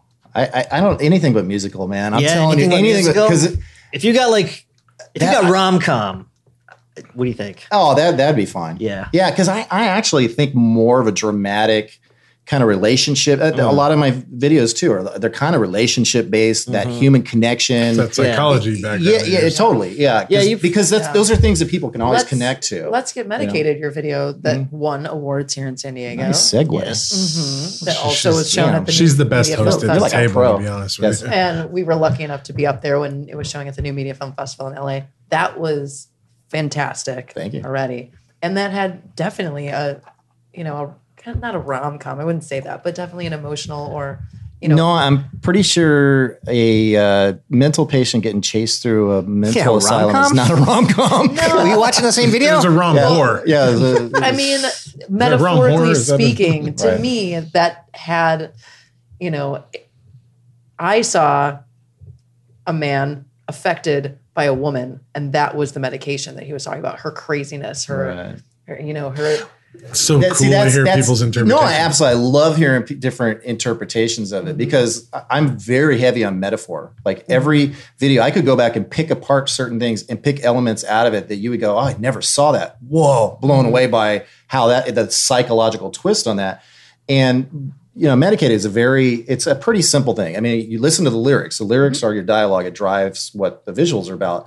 And that one is simply about people that medicate to escape their problems. Mm-hmm. Now, when you watch the video, the nurse represents the addiction. Mm-hmm. She's pretty at first and she's that sexy and like, ooh, yeah, she looks kind of, you know, and then she comes closer and then she like turns on you and you're like, what? You know, and then trying to escape that. It- It's the constant chase. And it's that that metaphor for trying to escape your addiction because it's not pretty, it's ugly, and you're going through all this freaky stuff. And at the end, you know, the doors open, and you know, to the people that haven't seen it, this is a Spoiler. spoiler, spoiler alert. Um, so, you know, at the end, the doors open, and there she is. You're like, you know, you can't escape her. So, you know, it's a very simple metaphor, you know, but uh, but it has absolutely nothing to do with a relationship. No, I mean A relationship could, with a way, narcotics but or- a relationship No, I- with You know? No, I totally. but- but, Rob but, it, but it can, Yeah, but you can definitely interpret that. that. Well, it's your relationship with your demons. Yeah, Yeah. that's that's what it is. yeah. Absolutely. I definitely Yeah. got that from the video, but Yeah. I thought about it later. Mhm. So I was thinking about your video more after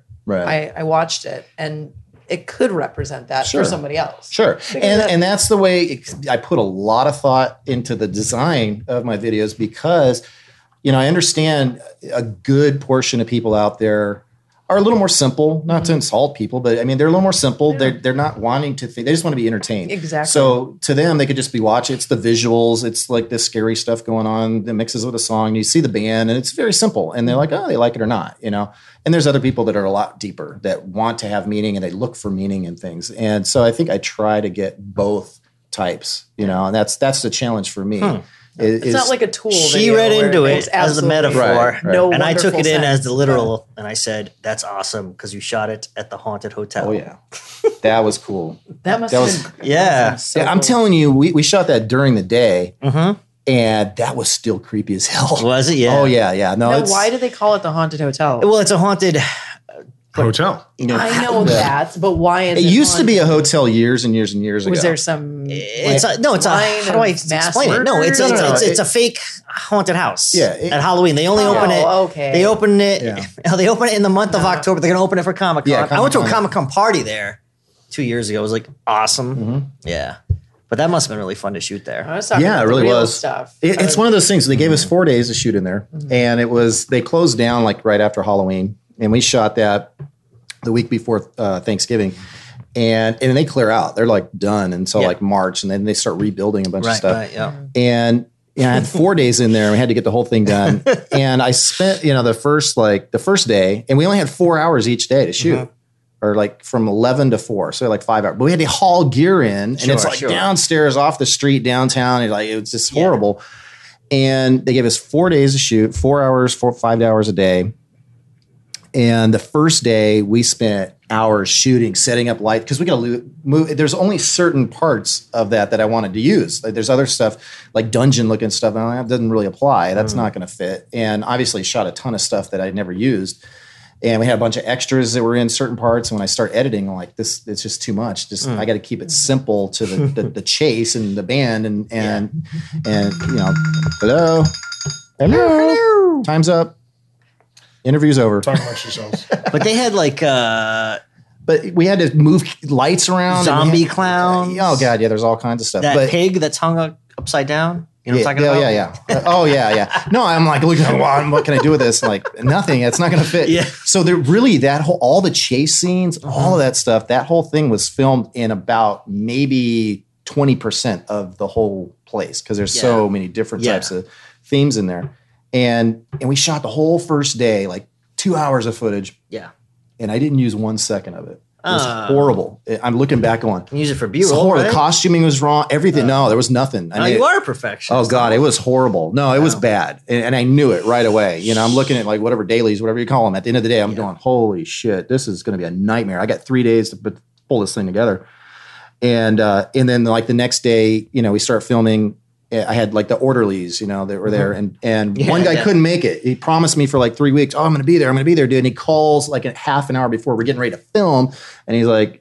Oh yeah, man, I can't make it. Like, what? yeah, so now I'm like down. I got I got to have two order. You can't have one orderly. You No, know, I got to have two. two, yeah. And like, so we're calling everyone we know, and then we so we get like this skinny kid that was running our website. He's like, "Oh yeah, I'm free." You know, he comes down like, "I wanted two beefy looking bald head dudes." I'm like. "This is perfect." So you got to you adapt and change, you know. And Yep. we made it work, you know. Um, and then we got a little bit of footage the second day, and then and in that video too, it- it's like doing a movie. Everything was out of sequence. All the makeup, like the the nurse, the makeup design, we had to shoot before and afters and stuff that would be in between, you know. And we had her for one day, so it was very complicated. And everything, all every shot list was written out and storyboarded. Here's what's happening here. That um, almost every frame. That whole video was storyboarded. It was a book storyboarded out. And That's how you work, right? Oh yeah, yeah. And when it was done, yeah, it's like a it's like a movie. I mean, it, mm-hmm. that's the way I treat them. And mm-hmm. and we had yeah we did we had done a lot of work on blocking the shots and um, you know rehearse rehearse rehearse and let's shoot it. I don't like to do, oh just you know kind of guerrilla shoot. Let's just shoot until something's good. Hmm. Like no, let's rehearse it. How's how's the lighting look and you know and it, it it took quite a bit quite a bit of time. But we we spent like the first two days dicking around with lights trying to get lighting right and probably ninety percent of that I shot with an on camera LED light walking through the hallways. That looked the best because you know the the light behind it was darker and it gave that certain glow and you know and so you know little production techniques like that. You know, you spend all this time lighting it, making it look great, and you're like, eh, it doesn't look so good. You know, just a, a flashlight looks better. You know, Yeah, so yeah. more appropriate for that. Yeah, you know, that's true. scenes, yeah, you don't want so. yeah, uh, LED. Yeah.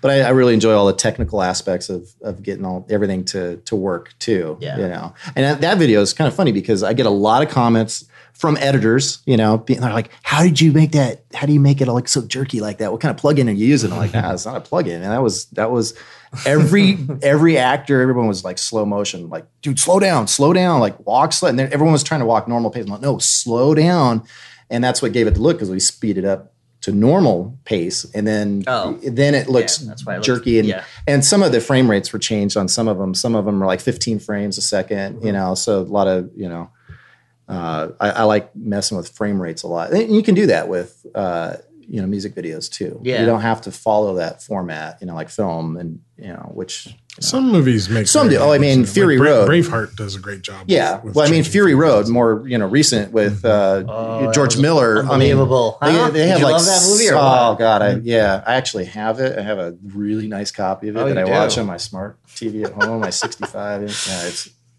phenomenal. Oh, Mad Um, Max. Yeah, yeah, it was God. beautiful. What was all What a lovely frames? day. That was, that was 300, 3 3,500 individual hand drawn shots. Took 10 years to draw. It was Really? all hand drawn, yes. Jesus. What are you talking about? Are you talking about, are we talking about the same movie? Which one are you talking about? Fury Road? Yeah, Mad Yeah, the storyboards. There was- oh, the storyboards. yeah, the oh, yeah, yeah. storyboards. Oh, sorry, I, did, I didn't hear you say storyboards. Yeah, I'm like, sorry. what? Like, okay. Yeah, yeah. Oh, yeah. Yeah, 3,500 shots. Oh yeah, he Hand spent drawn. years and Oh, years. Beautiful. They had 480 hours of film, And there was Man, mostly how long? That takes six months just to look at everything. It everything. was mostly stunts too, which Yeah. I love. All those Yeah, cars all practical actually felt effects. oh, Yeah. beautiful. Yeah. it, was- I love looks that so movie. much better. Yeah, but so it, much you know, we were talking like frame rates too. I mean, just the, his use of frame rates in that too is just like phenomenal. Every every scene is is manipulated to have a certain look, and I, I Mm-hmm. really like that attention to detail because I I've seen that movie so many times now, and I and I I try to pick up from the best, you know, like pick up elements. How are they shooting that? How's the lighting there? The color grading on that movie too is phenomenal. Yeah, it is. Oh my Yeah, god, just it looks beautiful. Uh, for some odd reason, I watch that uh, trailer like a couple times a week. Mhm. I just love that trailer. It's just unbelievable. Yeah, the- the it's just it's so cool. I mean, I love that movie. It just it, It gets was better every time I watch it. It gets better. You know, it's one of the few movies. You know, I don't.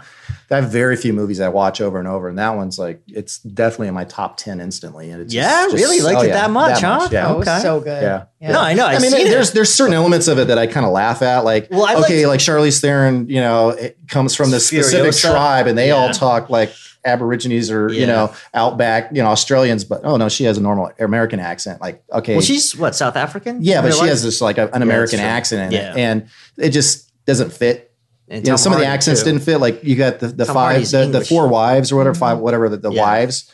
Well, they've all grown up together. They've all been together the whole time, but they all sound completely different. Mm-hmm. No, they would it, they would sound similar. So, I, but I, I kind of nitpick on stuff like that. You know, if you Zoe really want to make this perfect, you know, so it gives it, it gets an A daughter? minus Yeah. instead of an A. You know, so A minus. and- yeah. Yeah. but I mean, it, you know, but that's just no one else knows. The- the that's guy- part of filmmaking where you, Also, the guitarist That's the sort of was stuff like I rocking out the whole time. notice. That Yeah. was that was The that was rock and roll, Yeah. dude. That was Flames. metal. That actually was a, a real flamethrower. They were saying that was Wow. real. He's like, you know, flame shooting. I'm That's like, that's cool. The guy who played the bad guy was the guy who played the original bad guy in the first movie. yeah, Max. toe, It's uh, crazy. toe cutter. Yeah, Toe cutter. Yeah, Yeah, uh, exactly. Yeah. yeah, man. God, the costuming. They, were- I was Oh my watching an interview gosh. with him, and he was saying he comes on set the first Amazing. time. And in costume and the whole team, and all the war boys are like eating lunch, I guess, or mm-hmm. something, you know, all the extras. And he's like, let's shape up. And he's like going into his whole routine. And everyone's like, whoa. And they just like military, like jumped up. And, and it was the first time they had seen him in costume Yeah, too. yeah. They'd read everything because he had like whole backstory to the character. So they're really familiar with this guy, you know, military leader. And, and it was like, that, that would just be cool to be like, you know, just to see that, witness Yeah. that, you know, that level of filmmaking, just incredible. You know, I can only dream to like, you know, be a part of something like that. It would just be incredible. Who are your influences? I'm going to take a. I'm going to just go on a limb here. Are you a big Rob Zombie fan or no? Mm-hmm. Yeah, actually, it's Okay. funny. Yeah, All right. actually, a lot of people compare not compare me to Rob Zombie, Sure. you know, artistically, but in, Yeah. in the fact that you know he's you know filmmaker. Come from a metal background, go Yeah, into filmmaking. yeah. Yeah, and a And good it's- filmmaker too. yeah, Uh, you- you- Oh, wait, wait, you- you know- I wouldn't go that far. Okay. No, I mean he, he's good at what he does. I, Sure. I I think some of his stuff's a little too self indulgent. Hmm. It, it could be, be he could have better writers. I think. I don't know if he's writing everything. He does put out quality stuff, Hmm. but I think if he had a good writing team, it could be so much better. His Are you talking about the great. Halloween, or are you talking about uh, Pretty much all of us. I mean, Devil Rejects was Devil's like that, Rejects. that was like his best movie. I thought yeah. It- that was Yeah. that was good. You know, it's really dark and it's very you know in line. But I mean, you know, the Lords of Salem and like that was well, not I don't good. know if I saw that one. What was the other one you did? House of a Uh, Thousand Corpses. yeah. Yeah, and that's you know for his genre that, that he likes to do. It's good, but I mean, I heard a I heard a thing on the radio like a week ago that he's working on something that's outside of that genre. Yeah. Finally, Yeah. Like, he's- Now, the guy's a phenomenally on. talented guy, and and one of the things that I admire the most about him is, you know, the guy's up at like six o'clock every day, Hmm. and he's working, and he works till like midnight, and then you know he sleeps and he gets up at six and he's working again. And Hmm. John Five, his guitar player, who's a phenomenal guitar player, probably one of the best out there. He says, "Yeah, you know that his work ethic is is crazy. I've never met anyone like him." And he's like, "You know, the only time I see him kind of take a break is like when we're actually on tour. He doesn't get up till seven. You know, like, Wow. yeah, and it's eh, I I kind of pride myself on that work work ethic too. Hmm. I, you know, I'm not comparing myself, but it's like if you want to succeed at anything, I mean, just getting a project done, as you know, with your last, I mean, just getting a project done is is success. You know, Yeah. it, mm-hmm. it's success isn't measured, you know, by how well it's received or how much money it makes or whatever. But I mean, mm-hmm. if you can put out something quality, you look back on it yourself years later and go, "Wow, I accomplished that. That's a Yeah. success." You know, and you know, you have varying degrees of acceptance. You know, Right. but I mean, not to not to bring it up because we do every podcast, but what's the vig? We bash on all the time. But, but no, wait, no. Go on. You we finished a feature film Yes, we did. and you had a goal. What? You wanted to feature we had twenty thousand dollars and we we shot a feature. Like here. And you know, were- before before things moved to you know memory cards and stuff. We shot on digital and mini DV. crowdfunding and yeah. Before you were had- what, we had a what camera your that was a lemon from Canon, and we had to figure out how to work around Yeah. Right. a, a record head that didn't work, and you know whatever. I mean, we I did figured it out. it But how do you organically happened that I brought it up. You could have said a Now. movie. I am immensely proud of the accomplishment of finishing the film. yes. The film itself is a it's a time capsule for Yeah. where I was in in my own filmmaking. Actually, Yeah. yeah. Yeah. You Big know? old all of our artistic endeavors, that's what it is. And Yeah. it's something you're leaving your mark on the world and you look back, you know, some projects are better than others, you know, obviously, but you know, seeing a progression and just the, the love of the art. I have almost you know, every single short film that I've done available online. And some people have asked me, they're like, why don't you take some of the old crappy stuff off? Like, well, you know, why are you leaving stuff up from college that, you know, looked like shit? And I'm like, because that's part of my, it's part of my buildup. Yeah. Yeah. You know, Yeah. It's, it's where I started from. And to me, that's important to remember Mm-hmm. where I started and be able to go back on my own and see it. And I welcome other people to go and see it and then look at the stuff that I'm doing today. And and if you watch all those short films in chronological order, you can see Mm-hmm. the progression of a filmmaker, you know, and you see the things that we as a team and myself as a director and a writer and a producer are working on fixing and correcting and improving from movie to movie to movie all the way through. It's a it's a you know 15 16 year record of my progression as a movie maker.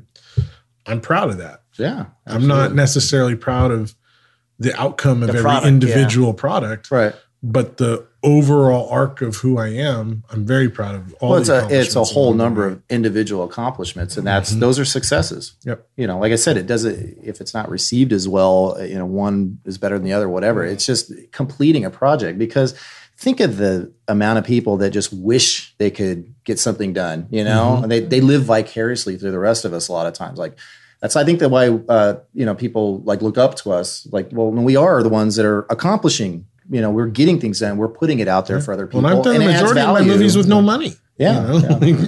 well, it's like like the music videos. You know, I I've had uh, several people like certain projects I've done. They're like, my God, that looks like a fifty thousand dollar video. And I'm like, no, I did that for six hundred bucks. Well, Yep. what? Like the medicated video that I spent on. six hundred bucks making that Get video. out. They're like, how? What? Uh, did you have to rent that ho- haunted hotel? No, no. They, we actually we had some connections through people that Hmm. allowed us to use it, and and Robert, who owns the place, was phenomenal. Yeah. I mean, it, he was really kind of great. a plug for haunted hotel. And that's and we told him that too, and and you know, and I try to put it in all the little you know the media kit and where Yeah. whenever it goes out, and it's been in six. I, God, I lost count. I think six film festivals this year Cool. alone. I mean, starting with San Diego. Um, there's actually uh, the uh, CIFF in Hollywood in like two weeks, the same weekend as uh, that's 48. Yeah, it's going to be in that, and they're doing a feature and and some bunch of media for that. And I unfortunately I can't go to it, but uh, I'd like to. You know, because of kinda- the 48. yeah, yeah, exactly. Damn you, 48. Yes. um, so yeah, I mean, I, I've been. It's it's the first time I ever entered anything to, into film festivals, and it's like it's been it's won awards in three, Yeah. And it's been accepted as six so Yeah, far. I'm like, that's the that's cool, one, you know. And yeah. it's it's just kind of validating that okay, I'm at a level where. You, you know, it's at that level where it can be taken seriously, Mm-hmm. and I am an artist, and I, you know, I, I'm, not, I'm not an animal. Well, it's, it's like we're not we're not necessarily out to win awards, but being recognized as being somebody Yeah. who's putting quality out, Right. It does mean something. Mm. Yeah, that's what I'm saying. It's it's the validation. Like, okay, yeah, I, I am good enough at this. You know, I'm not putting out crap, and that's mm. and that's you know, I guess it's Well, I have to confess, on a lot of my films, like I haven't bothered doing the film festival circuit because I just like for me, it's like just finishing the film was all that mattered Right, to me. right. like I, Yeah. I never followed through on the Yeah. film festivals. I mean, I have other projects I'm I wouldn't having to even consider for a film but- festival, but like this one, I was proud of, Mm. you know, and it and it had some meaning, and and I just thought visually it was so different than something like like the new media film. I mean, it's so different all the others, and there were some good videos, Mm-hmm. Yeah. but it was so different, and you know. And being hard rock like that, being accepted, because that's like way out of the mainstream for these types of festivals, you know. So that's even a huge, you know, bigger success to me personally. That you know, you know, my music and that video that's so out of the norm is being viewed upon as worthy. You know, Yeah, that's true. I mean, it's, you know, it's metal. Yeah, exactly. and it's, not, I mean, let's be honest, metal kind of, it's not mainstream. No, not I at mean, all. not that it ever was. Well, maybe in Yeah, the it 80s. was. In the 80s. Peaked okay, in the yeah. 80s. Yeah, yeah. Yeah, yeah, Peaked but in, it's- that's, yeah, I just yeah, don't want but to it- offend you. But yeah, okay. no, no, you're not going to offend me. It is what it it is. peaked in the 80s, yeah. But uh, I mean, some of the other, like uh, Gothic Summer, I think was Mm-hmm. one that's, uh, well, that's not really a good example, but but it's it's just a good video too. That is Yeah. a good video, yeah, Yeah, yeah. But, or some of the other ones that were at the uh, the new media festival are more. I there was a one that one band that had it was uh, all the flying. Uh, it was like some green screen stuff they'd done with uh, what I don't even know the song. It was like a vampire type of song or whatever. That was like a phenomenal video. I was going, yeah. wow, this is amazing. And you know? was one band was animated. It was Yeah, that guy it was like cool. Three-fourths of it was Gorky's animated. Gorky's He was funny. yeah, I mean, Really, all of them were really interesting. Yeah. They're all very different. all Yeah. very different. Yeah. That that's what I'm saying. video. It's just like it's so eclectic now. Yeah. Uh, the the music video Yeah, Mm-hmm. it is cool. no longer I think it's great that they're overlooking the type of music and looking at what the is being visual art. Yeah, visually. exactly. Yeah. the overall quality of Yeah. it. Because yeah. Because in the end, they're film festivals. They're Yeah. not- yeah. Well, yeah, there was Music- there was a hip hop one. I mean, you know, that wasn't my cup of tea, obviously. Yeah. Or It, it, it wasn't the What? film looked, it looked hip-hop, great. The Mark? music video looked great, but there's so many of those, and that's that's the type Yeah. of bands I like. I turn that down because Yeah. I don't really want to do like a fluff piece for Mm. someone because it doesn't really say much. You know, I mean, that's going to be forgotten a couple years from now. The way I look at it, I want to create something that 20 years from now people can still look back and go, "Well, that's cool." What's your favorite video of all time? Oh God, I, I don't really have any favorite videos. Um, Top I really, actually, I, you know, honestly, I don't even really look at a lot of videos that way. You know, I, I study them more than enjoy them. You know, and- Okay. and I was study what they're doing. I saw Land of uh, Confusion the Mhm. other day. So I hadn't seen that in such a long time, and I Land of forgot. confusion. Mike and the Mechanics, Oh, No, right? no, no, no. It's um, or the the original Land of Confusion. yeah, the song. Mhm. Yeah, isn't that Mike and the Mechanics, or was that uh, was that Should I Google was it? that Genesis? YouTube that's- it? Yeah. Was it Genesis or was it I'm, I'm, uh, I'm lost, so I'm gonna back with the of this one. puppets? Right, with the Reagan puppet. And, yeah. Yeah. I know what you're talking about. Oh, cool. I don't know if that. I thought maybe that's Genesis. I don't remember. Yeah. Google that real quick. All right, sure, sure. We got to know. It was Hold, good, please. but it was one of those videos. I remember seeing it. I was Mm-hmm. young, and it was shocking. Yeah. You know, and it's to me, there's not a lot of videos that stand out like that. Even when I saw The Wall for Mhm. the first time, and I saw you know the animated live action, and it just something in my brain was kind of you know these synapses started happening and melding together, and I I was watching it in a different way Yeah. and hearing music in a different way. I hate to say this, but a lot of the time, if I love a song, I don't watch the music video Right.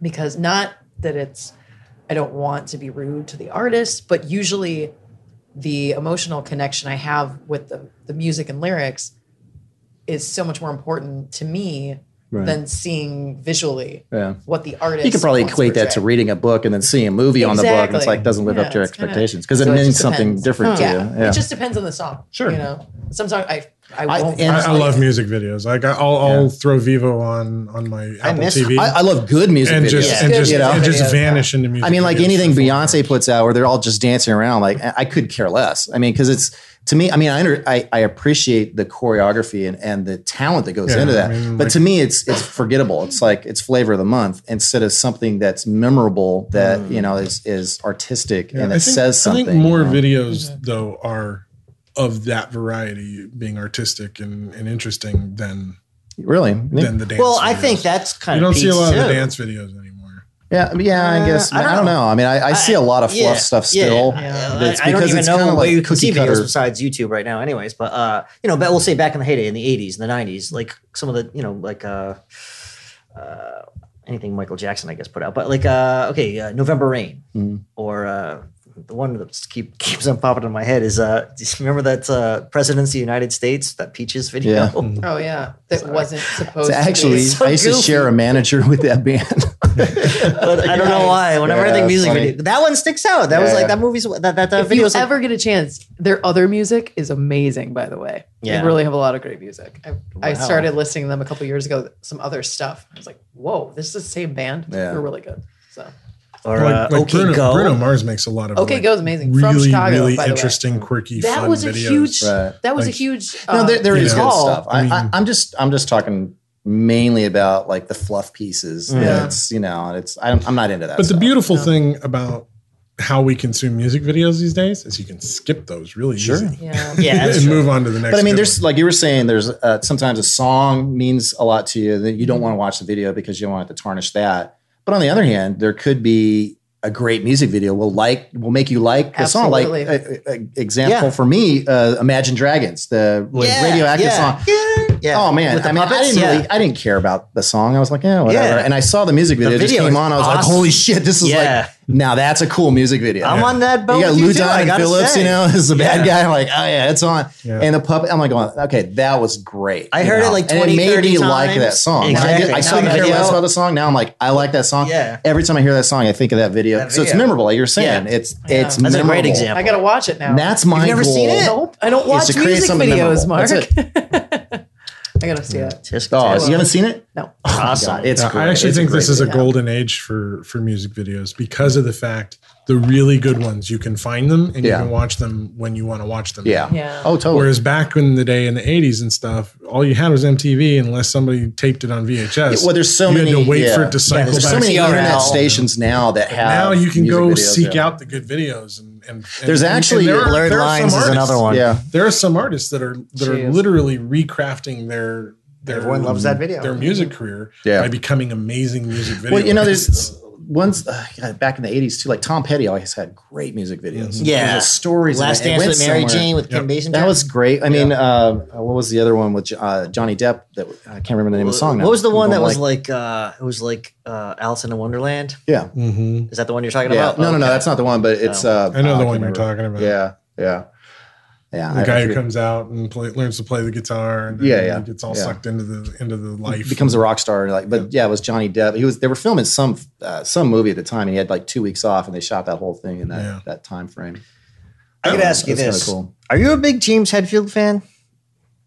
Uh, you know, I, I I like Metallica growing up. Yeah. Uh, am I huge Hetfield fan? Not necessarily. No? But, uh, I I like their earlier stuff. Wow. You know, up until and Justice for All. After that, Everybody.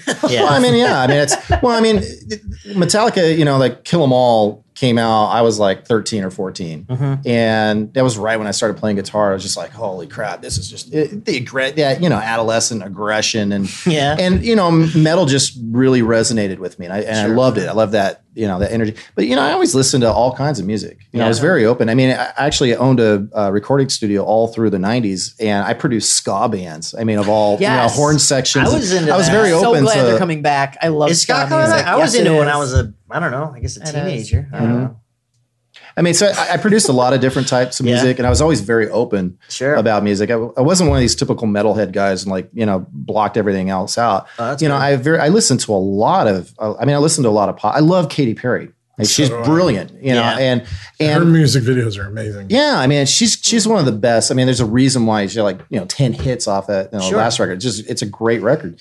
And you know, I mean, even like a lot of people don't like Lady Gaga. but I, I think she's I a great Lady writer. Gaga. She's a mm-hmm. great singer. You listen to her a cappella. Oh my god, talented, she's there's no she's really talented. Did you hear the stuff she did with Tony Bennett? Yeah. Yeah, yeah. I mean, she's she's great. You know, so it's like I'm not limited, you know, to just one genre of music, and I, I actually get disappointed in a lot of like metal bands because That they are, are, yeah. so narrow minded. You know, and it's that's one of the things with a lot of metal guys. It's just like, oh, you, if you like Lady Gaga, you're a fag or what? I'm like, what? no, no, it's just being open minded about talented music. You know, you don't Yeah. have to be so close minded about Yeah. things, and it's just, but that's the mentality a lot, in a lot of people, and it's like, you know, I. I don't can like tell to be they're dated too. Yeah, yeah, yeah. There's a there's a uh, yeah. I'm not going to go into that, but um, it something I was going to say, but um, Go ahead. no, no, no. Yeah. It's not important. Okay. It's- you'll go, man. I wish he didn't say that because you just buzzkill. Oh, okay. well, we're we're at an hour and twenty minutes. oh my god. Actually, Ooh. hour and twenty two. So we're halfway done. Yeah, right. and I actually have to be back up in North County in like forty five minutes. And we can edit out half of this. like an audition. Gonna be late But for. Rich, thank you so much for taking Yeah, the time to chat you. with Thanks us. for having me. And uh, you know, I, I definitely want to hear what your forty eight hour experience is like. So Yes. Yeah. we'll definitely we'll definitely chat after Okay. that weekend. so I'm gonna I'll be like, I'm gonna be very curious to see how I'm on Prozac. I'll give you 24 hours to sleep. And No rest for the wicked, right?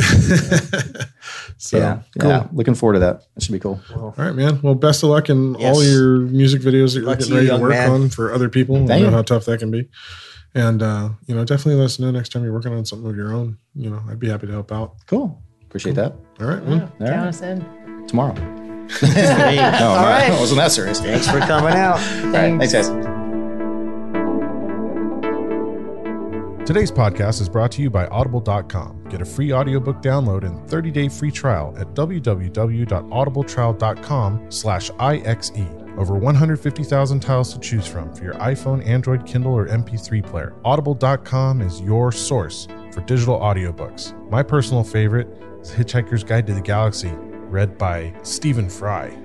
It's amazing. So get your free 30-day trial and free audiobook download and show your support for the intellexual podcast by going to www.audibletrial.com slash ixe